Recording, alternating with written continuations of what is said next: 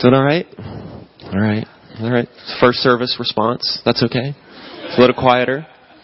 You know, when you get to when you get to preach two services, you see the real differences, the dynamic contrast between the first service cried and the second service cried. So I'm not going to make any judgments. I'm just going to say there's a difference. That's all. You guys are awesome. Okay. More awake today than normal? Okay. All right. Well, the focus for this part of the year, um, with our preaching calendar and our preaching focus, is extending the kingdom of God. And for most of these few months, as we're thinking about this theme, it's going to be looking at what is um, our role, what's our understanding of what it looks like to reach out in our local community in Kalamazoo, Southwest Michigan, in the U.S. And that's really important. And we're certainly not going to take away from that and the theme as a whole um, over these few months. But today we're going to take a slightly different direction and we're going to look at the global church. Um, because we, um, as brothers and sisters in Christ, are not isolated from the rest of the world. And there is an awful lot that's happening in the church around the world that is tremendously exciting, and we just don't really ever hear about it. And so this morning, I want to share some information with you. It's, it's mostly going to be information today. Um, but I think it's going to be mostly encouraging for you to hear this. There is a challenge that comes with it as well, and we'll, we'll get to that part. But I think overall, I think it's going to be something that really encourages you that um, God is doing some amazing things in the world today. He really is. Uh, about a hundred, not about a hundred years ago, the year's 1910. There's a group of a large group of people that gather in uh, the city of Edinburgh in Scotland for what has become a very, very uh, well known global missions conference. And as they sat in, in Edinburgh in Scotland in the year 1910, they would, those mission pastors and scholars and experts on global Christianity could not, in their wildest dreams, have imagined everything that would happen in the next 100 years of church history. It would have been impossible for them to imagine everything that God did in the next 100 years of church history. There was no way for them to predict what God was going to do by His Spirit in the next 100 years of church history. And let me tell you, it's pretty exciting. And we're going to look at what did happen from the time that they met. It's been really amazing to see what God has done.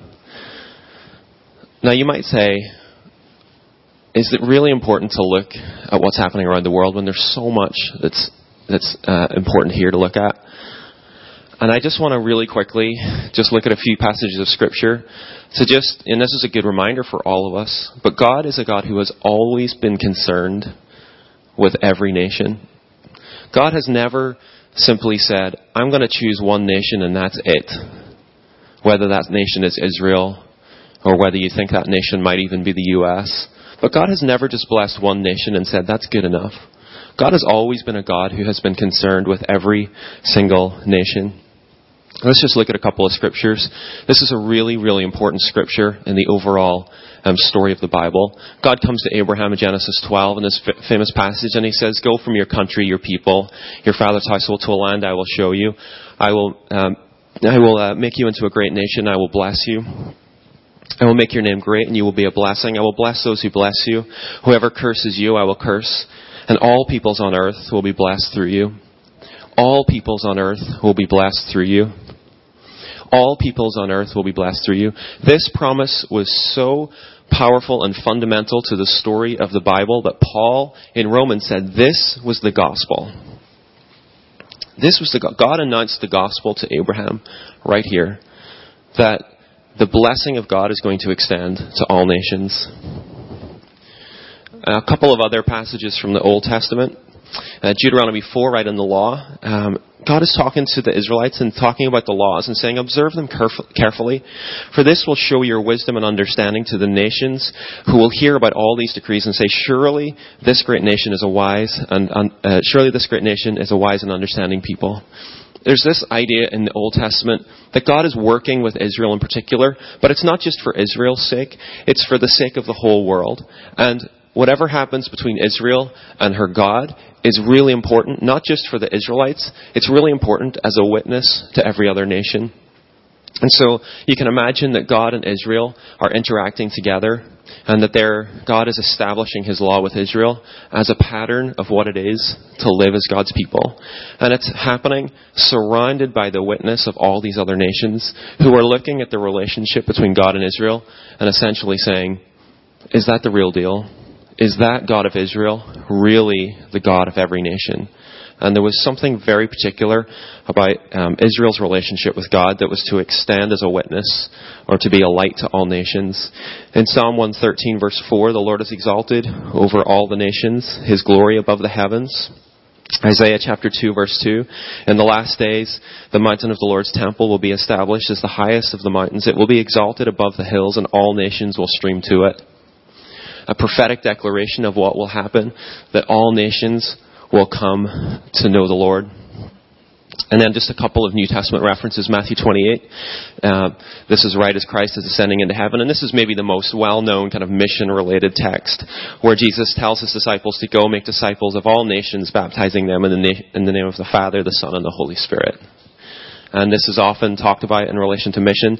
And then looking ahead into Revelation 7, that, that vision that um, John has as he's shown a picture of heaven and of the end things. And we see that after this, I looked, and there before me was a great multitude that nobody could count from every nation, tribe, people, and language, standing before the throne and before the Lamb. This is the vision that propels mission, that one day there will be people who are before the presence of God as His people from every single nation, from every tribe, from every language, from every people group. And this is the vision that um, we see clearly throughout Scripture that God is a God who is concerned about all nations and all people. I want to ask you a question this morning. So just kind of think about this briefly. If you were to imagine a Christian in the world today, who would you imagine? Not me. if you were to picture someone, if somebody came from another planet and said, what's a, what's a Christian? What do they look like? What would you picture? Well, a lot of people might picture somebody like this. This is uh, Billy Graham, famous evangelist. Many, many, many millions of people have seen Billy Graham get up and preach. So, just purely word association with being a Christian, people might think of somebody like Billy Graham. For many people in the world today, it would be this person, uh, Pope Francis. A lot of people in the world today would associate being a Christian with Pope Francis. And that is really a legitimate, you know, these are two people that you might look to, and just based on their global reach and just based on how many people that they have ministered to, this might be a legitimate way to think about a Christian in the world today. But I would say this is a legitimate way to think about the world a hundred years ago. If you said a hundred years ago, what does a Christian look like? Probably would have looked like this.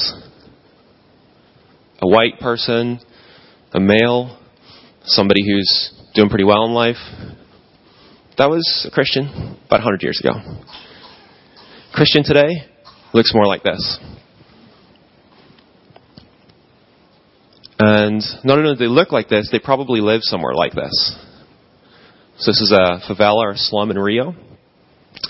And the typical Christian today, like if you took the total Christian population, all the Christians in the world, and you just picked one at random, would look like this, most likely.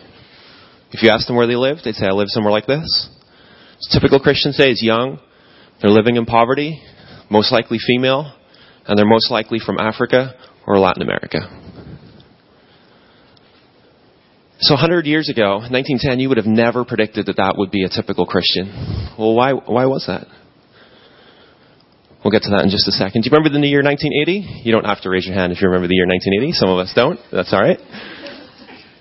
In the year 1980, there was a fundamental shift that happened in global Christianity. Two really, really major things happened in 1980, and you probably don't know what they are, and that's okay. That's why you come to church. But these things happened that just completely shape, have changed the shape of global Christianity. Here they are. In 1980, for the first time in many, many centuries, there were more non-white Christians in the world than white Christians. Now, when the church first started, of course, there were more non-white Christians than white, but quickly that changed. And so for a long, long, long, long, long time in church history, to be Christian is to be white. And yet, in 1980, it tipped back, where for the first time in a long time, more Christians were non-white than were white. And the second is that the largest Protestant group became Pentecostals. That just that just happened. It had been coming for a long time, and by 1980 it happened. Now, when you look at global numbers of Christians, when you the largest is Roman Catholic. I mean, they just are the largest, just in terms of sheer head count. So a lot of what we're talking about is Protestant. Pentecostals became the largest Protestant group, 1980. This is another way to look at it. So, this first year, 1800, it's going back a couple of hundred years ago. If you wanted to find a Christian, where did you go? Europe and North America. 99% of Christians lived in Europe and North America. And only 1% of Christians lived in Latin America, Africa, and Asia. So remember, we're talking about 100 years ago. So what happened in the 1800s? Was there a great change? Well, not really. 90% of Christians lived in Europe and North America. 10% lived in Latin America, in Africa, and in Asia. 1979, it's 50 50. Do you remember that year, 1980, we talked about? 1980 was the year where it tipped over 49%, 51. So that's pretty cool. What's happened since then?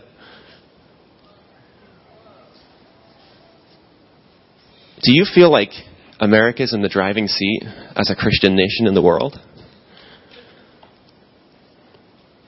We're often tempted to think like we have all the resources, we have all the knowledge, we have it all together. We tell the world what to do when it comes to how to live as a Christian. Uh, you know, that 26 might be high, to be honest. Some people say it's as low as 15% of Christians today live in North America and Europe.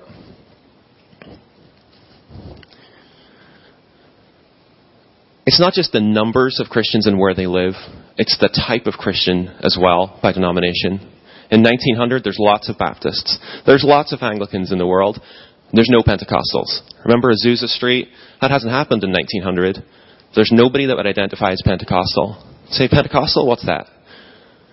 1980, 80 years later, there's over 50 million Baptists in the world, over 50 million Anglicans, and there's over 50 million Pentecostals. Wow, those Pentecostals have really caught up. By the year 2000, there's 110 million Baptists, there's 76 million Anglicans, over 400 million Pentecostal Christians in the world. And today, they estimate, can't really keep track because it's happening so quickly, they estimate that there's over 500 million Pentecostals in the world. They're adding over 20 million believers to Pentecostal church per year, over 55,000 a day.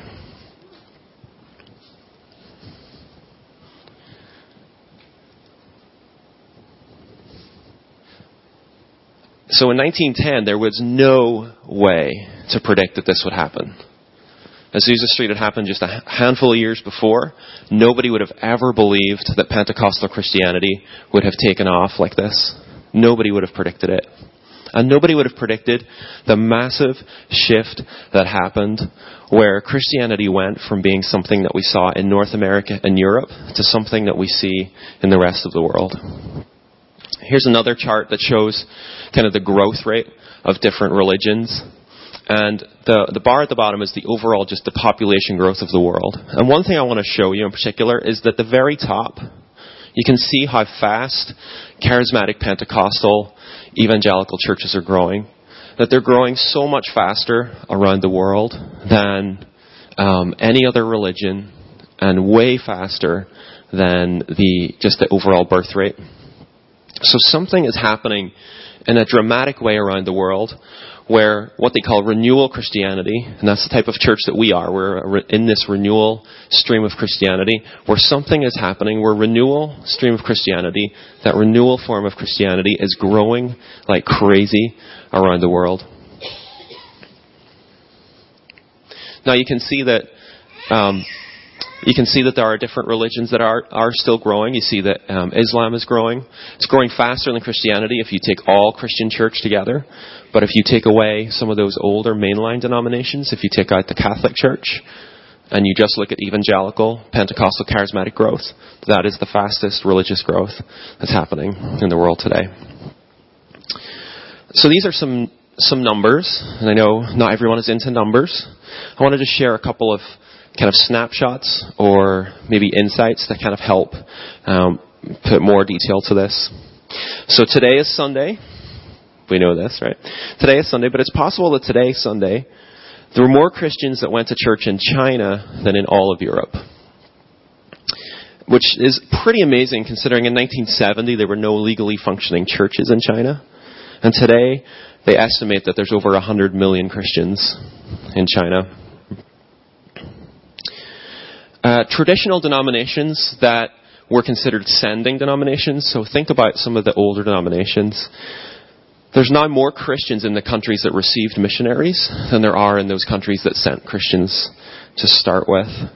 For example, um, the Anglican Church in the UK went to a lot of places in Africa uh, a lot of African nations. And there are now more Anglicans that attend church in Nigeria, South Africa, and Kenya than in places like the UK, Canada, and the US. Uh, the largest Anglican congregation by far is in Nigeria. There are way more, way more uh, Anglicans in Nigeria than in the UK. Uh, Presbyterian Church started in Scotland. There's now more Presbyterians who worship every Sunday in Ghana in West Africa than there are in Scotland. Uh, there's way more Pentecostal Christians in Brazil than there are here in the U.S. Uh, in the UK, there are actually 15,000 missionaries who serve full time as missionaries to the UK culture. And they're mostly from um, Asian countries and African countries. The largest uh, congregation that meets in Europe, Protestant congregation in Europe, um, is in the Ukraine in Kiev, and it's pastored by a Pentecostal um, guy from Nigeria.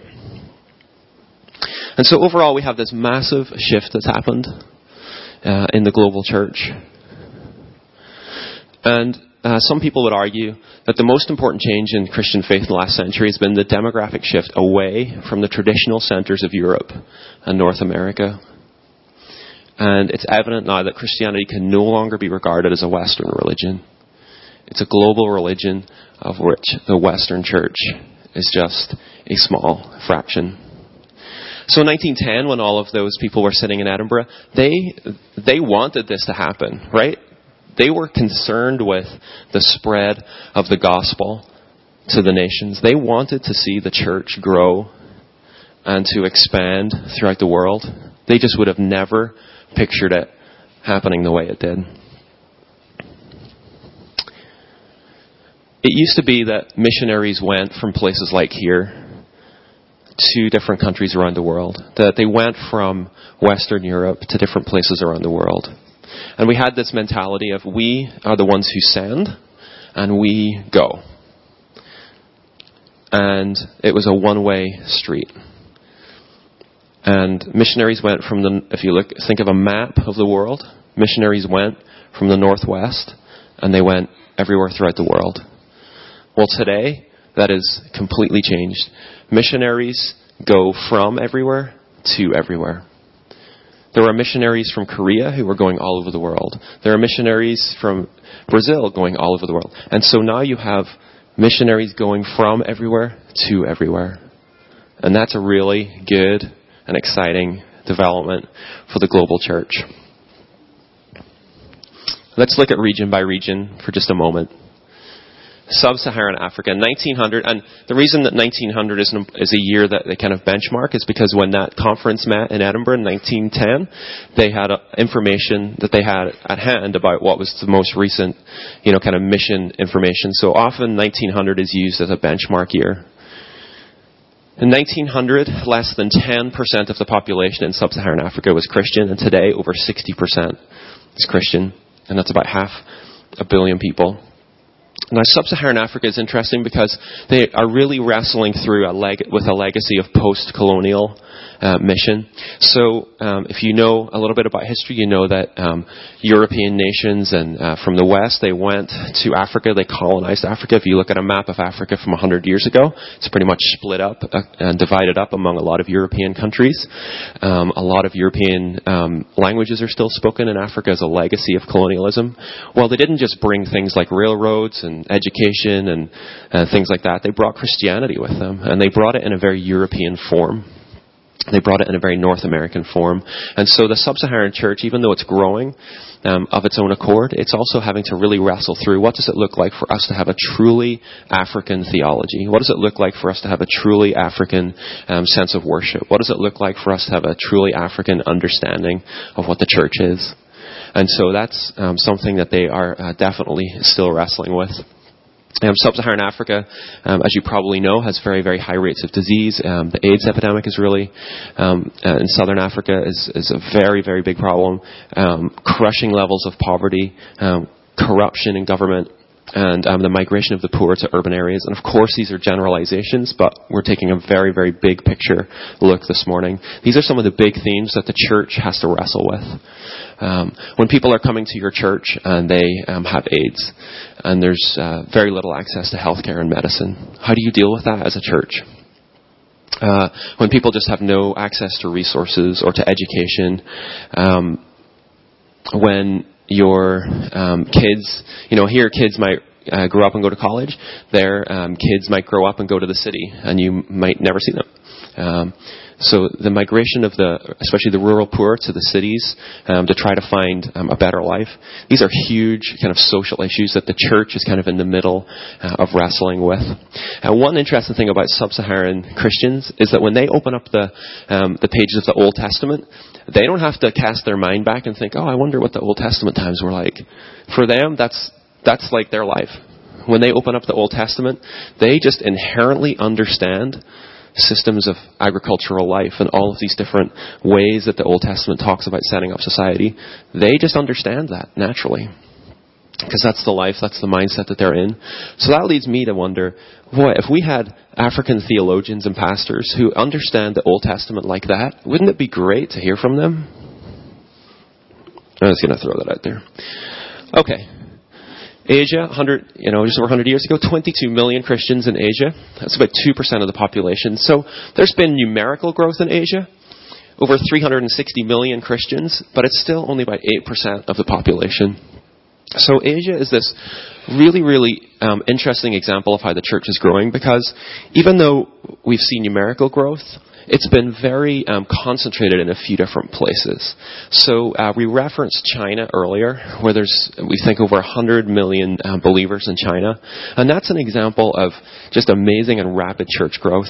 There's no historical precedent. There's nothing that's been seen ever in history that we know of that compares to the history of uh, to the rate of growth of the church in China today. I mean, the church in China is growing so fast, it's not like anything else we've ever seen. Uh, South Korea has has really um, become a very very Christian country in many ways. Large percentage of the country is Christian. Um, the largest church in the world in South Korea, in Seoul, in the capital city of Seoul, um, has uh, over 830,000 people that attend. Uh, the Philippines also um, has is also uh, see, seen a lot of Christians. Um, but there are other countries, and we know of, about Japan because uh, we have connection there, but less than one percent Christian. And so there's very, very um, uneven um, way that the church has grown um, in Asia. And Asia is a really, really important continent for us in the 21st century. And the reason is that 55, one of the reasons is that 55% of the world's population lives in Asia. Um, there's uh, I could have included it now that I think about it, but there's this um, graphic you can do. You can draw a circle that includes China, India, um, Japan, and kind of that whole just kind of that far east. Go as far over as India and make sure to include China. And you draw that circle. There's more people live inside that circle than live outside that circle.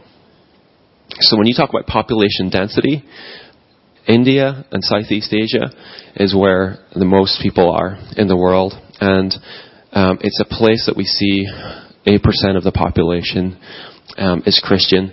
Um, seven of the ten largest uh, cities in the world are in Asia, so urban ministry is really, really critical if you're going to reach um, if you're going to reach Asia. Um, the three largest non-Christian religions in the world are all rooted and have their roots um, in Asian culture: um, Islam, Buddhism, Buddhism, and Hinduism. So Asia is really critical in 21st century mission just because of scale, um, because of historical roots of different religions. And there's a lot of um, social issues as well that we see um, throughout Asia. Um, we see a lot of poverty in, in Asia. There's a real disparity between the rich and the poor. Um, there's a lot of um, trafficking, both of humans in the sex trade and also drug trafficking. And um, there's a lot of trying to figure out what does it look like as these massive cities continue to grow. What does that mean socially for a lot of Asian countries? Uh, China would be a good example, the migration of the rural poor uh, to the cities. And these issues really affect the church as they try to um, figure out, you know, how to share the gospel among these nations. Uh, Latin America was um, reached by um, Spanish and Portuguese uh, Catholic missionaries in the 1500s. So Latin America is a little bit different because in many ways they have been familiar with the name of Jesus and have heard the gospel to varying degrees for hundreds of years. Well, uh, one of the big social issues in Latin America is is poverty, and even though um, 75% of the population would consider themselves to be Christian, um, primarily Roman Catholic, less than 15% actually attend church on a Sunday. And over 80% of the population of Latin America lives in poverty. And the Roman Catholic Church has been present in these cultures for so long that for a lot of people, the Catholic Church is part of the problem and not part of the solution. Because the Catholic Church has become so intertwined with the politics of the region, with the social structures that cause people to stay in poverty. So, this has provided an opening, um, especially um, in the in most recent 50 years for the evangelical church to grow. And you can see that in 1940 there were 1 million um, evangelicals in all of Latin America, and today it's over 90 million. And of those 90 million, 75% are Pentecostal. So that that is amazing, just that growth. But one of the particular challenges in Latin America is you have um, not only the evangelical church trying to um, grow and influence and um, and stature in society. They're not just bumping up against the secular governments and all of those different institutions, but they're also having to figure out what's their relationship with the Catholic Church. And so there's real tension that um, is there that needs to be navigated wisely in terms of how do evangelical church leaders and Catholic church leaders work together so that they don't damage the overall reputation of the church. Um, Latin America, um, there's just so much exciting that's happening there, but there's a real need for um, for trained leaders, education for pastors, for deeper discipleship in Latin America. And there's also, uh, when you talk to people from there, uh, one of the challenges is um, the prosperity gospel. Uh, I'm going to talk about that in just a little bit. Um, but that is something that um, church leaders are really having to wrestle with the influence of a prosperity gospel. Okay.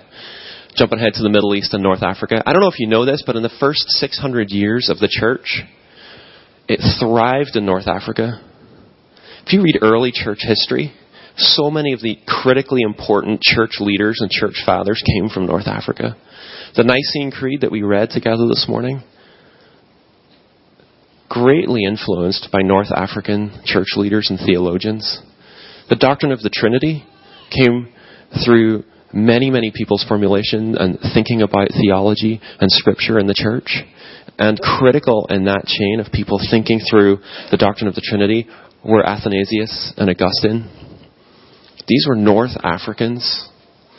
And in the 7th century, Islam came in and drove the Christian presence from North Africa. And it's pretty much been in decline.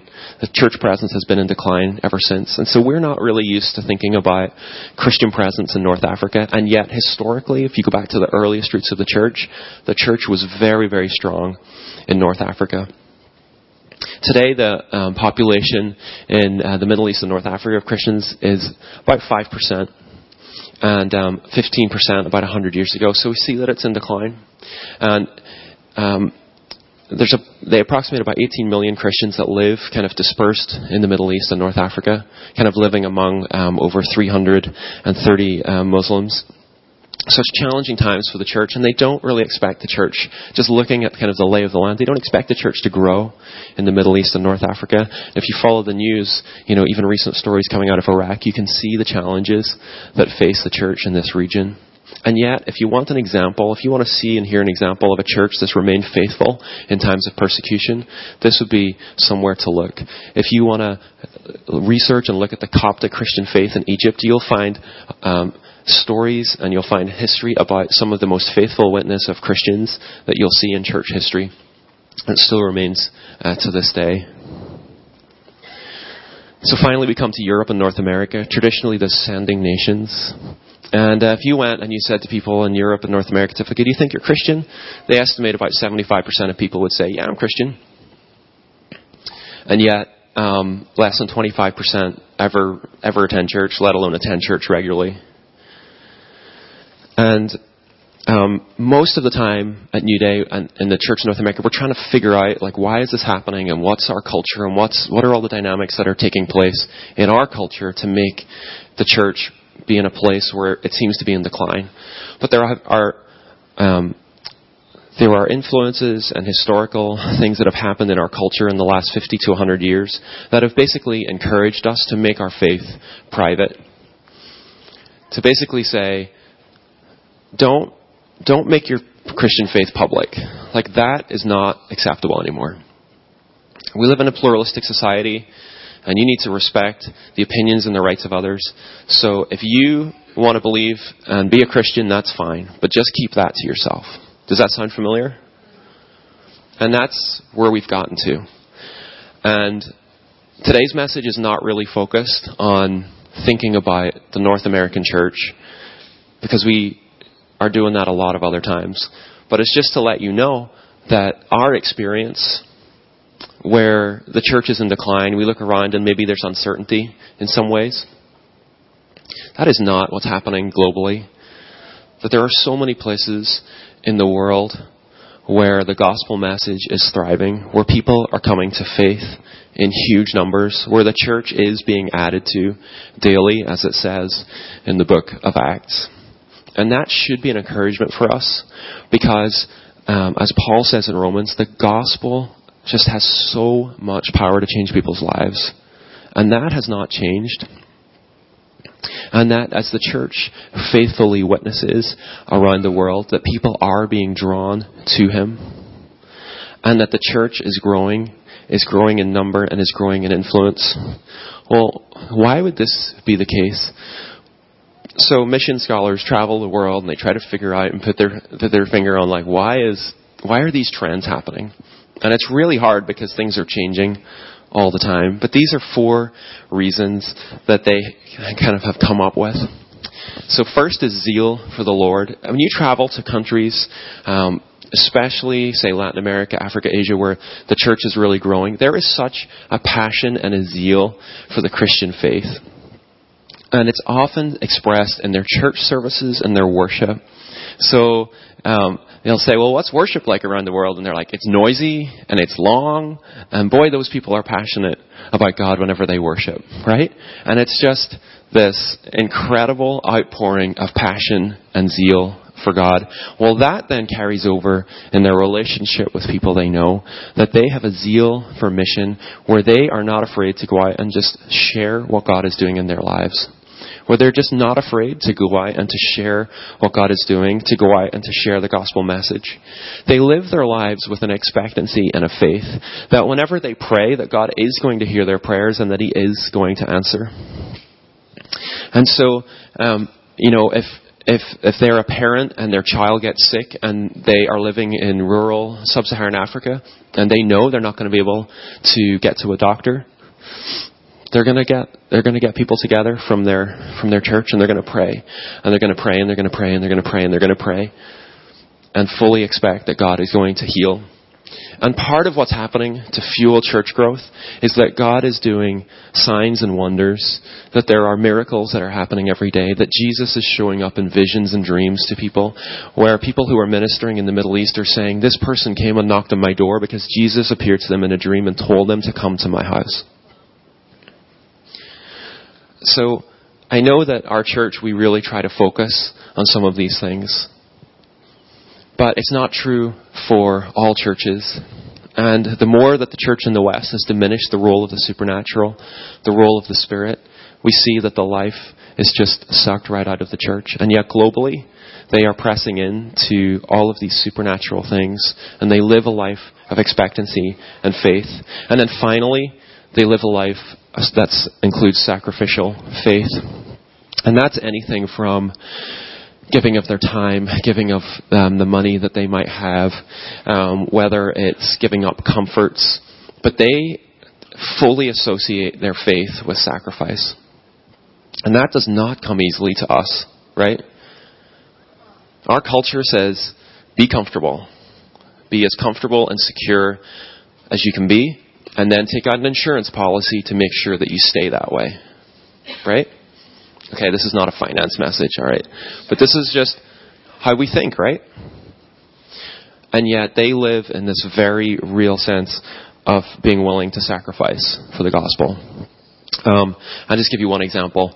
Um, in China, right now, in the in the house church, they are um, seeking to raise up 100,000 missionaries who will go to the Middle East. So you'll remember that the Middle East is very unreached. We're not expecting the gospel to grow in the Middle East. If you want to go to the Middle East and uh, live as a Christian, there's a really good chance that you're going to be thrown in jail. So Chinese Christians are saying, well, we're familiar with that.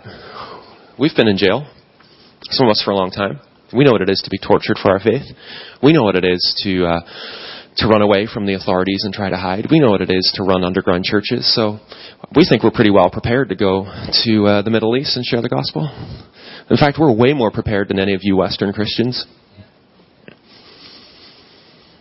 And so they're looking to raise up 100,000 missionaries that will go to the Middle East and uh, share the gospel. And they fully expect that at least 10% of them will be martyred for their faith. And yet, they're still, they're still raising people to go and share the gospel. So that's just one example of um, sacrificial um, faith. Um, I don't want to give you the impression that, you know, in the global church that um, everything is just going right and that there's no issues and no problems. There are ways that we can pray into and help to understand uh, what their situation is like. And these are just four of the main areas. A lot of these churches are young. The growth has been so rapid. Leaders in these churches often are like whoever became a Christian first, right? But they may become a Christian five minutes before the next person. So suddenly they're in a leadership role. Well, um, a lot of these people are still growing in their understanding of the gospel and of maturity and wise leadership. And so um, we do need to know that there's, you know, there is temptation for abuse of authority in churches and denominations and groups. You know, imagine if somebody put you in charge of something for the first time when you're really young, and suddenly people are looking to you as a respected authority figure. You'd at least be tempted to abuse some of that, right? You, I mean, just your sinful nature. It would be hard to keep all of that in check, right? So a lot of these pastors and, and church leaders, um, it's important that we know that um, they're careful in exercising um, their church leadership. Um, the church is growing rapidly in certain places in the world, so there's a need to really make disciples and not just converts where discipleship really starts to become embedded into the local churches, and that um, there's true discipleship structures that are put in place um, for Christians. Um, I talked about this a second ago, but prosperity theology, and this is a theology that says um, God is guaranteed to bless you with whatever you want. So that might be a new job, family, wealth. And the more you give, the more likely God is to um, say yes to your request. Okay, so this is complicated because God does love us and bless us, right? And He does provide for us. And yet, it's the, it's the twist on that good idea, that good doctrine, that good biblical theology, where it says, if you give enough, God is guaranteed to give it to you. And so churches will say, uh, church leaders will get up and say, if you sow a financial seed, you are guaranteed to get a, a return tenfold, fiftyfold, a hundredfold. So make sure to bring your offering up to the front. And so there's a lot of churches around the world that that's what they're um, that's what they're talking about in order to see people come into the churches. And yet it's dangerous because we know and we can see in Scripture that God does not work that way. He's not this divine ATM where you put in the right PIN number and you get everything you want. And yet, God does provide, and we should. Come, so there's a. You see the tension there. And this is where the wise leadership, the, the training, and the understanding of Scripture works together. Where there is a need for the church in this kind of infancy stage around the world in many places to really understand um, true nature of God as a father and who He is. And then finally, the church um, cannot ignore different social issues that are happening around it. The church is never isolated from its culture. You can go anywhere in the world, the church is never isolated from its culture. And so many of the cultures where the church is growing around the world, you have to think about how do you deal with poverty and disease and injustice and corruption and all of these different issues. And the church is trying to wrestle through all of these things in a way that's faithful to Scripture. And to finish, what's our role? I think one of the biggest things we can do is just continue to learn about what God is doing around the world. And this is not to put some huge burden on you, but just just to know that God is doing some really phenomenal things around the world is just important to know that how we see the world in our North American context is not the only way to see God and to understand what He's doing around the world. Because remember, His heart is for the nations. You know, He spoke it back to to uh, to Abram in Genesis 12 that all nations will be blessed, and it's good for us to know how that promise is being fulfilled. So we can learn about Christians and what God is doing around the world. We can also learn from them, right? What is it that we can learn from Christians across the world? They can really teach us a thing or two about how to live as, as good Christians. Obviously, we can pray about these things and pray for the church around the world. There's a great resource um, produced um, by Patrick Johnstone, um, a British mission scholar called Operation World, and that will take you um, through praying through all the different countries in the world in a year and give you insights on how to pray. Uh, we can consider going, whether that's a short-term trip, whether it's through New Day, a different organization, or maybe even long-term. Maybe God might call some of us to go long-term. You never know. And then finally, giving.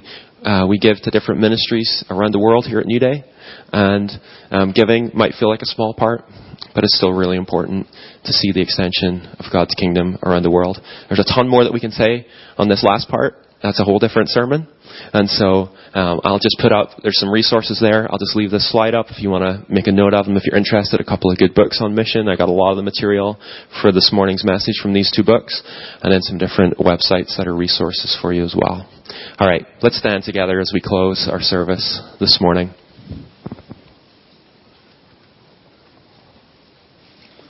So join with me in prayer, and we will just take a moment and we'll just pray as we finish and just thank God for what He's doing around the world. So, Father God, we do thank you for what you're doing around the world, for the good things that you are doing to extend your kingdom, to see the church growing in many places around the world, God. We thank you so much for your faithfulness, God, that you are that your heart is for the whole world, for every nation. And God, we just pray that you would allow that reality to go just even a little bit deeper in our hearts and our minds, God. That we are excited by what you're doing around the world. And that we, even though it's in a small part, God, that we can be part of what you are doing in the nations. Thank you, God, so much for um, how New Day is involved in mission around the world. God, and we just pray it would continue to grow. In your name we pray. Amen. Amen.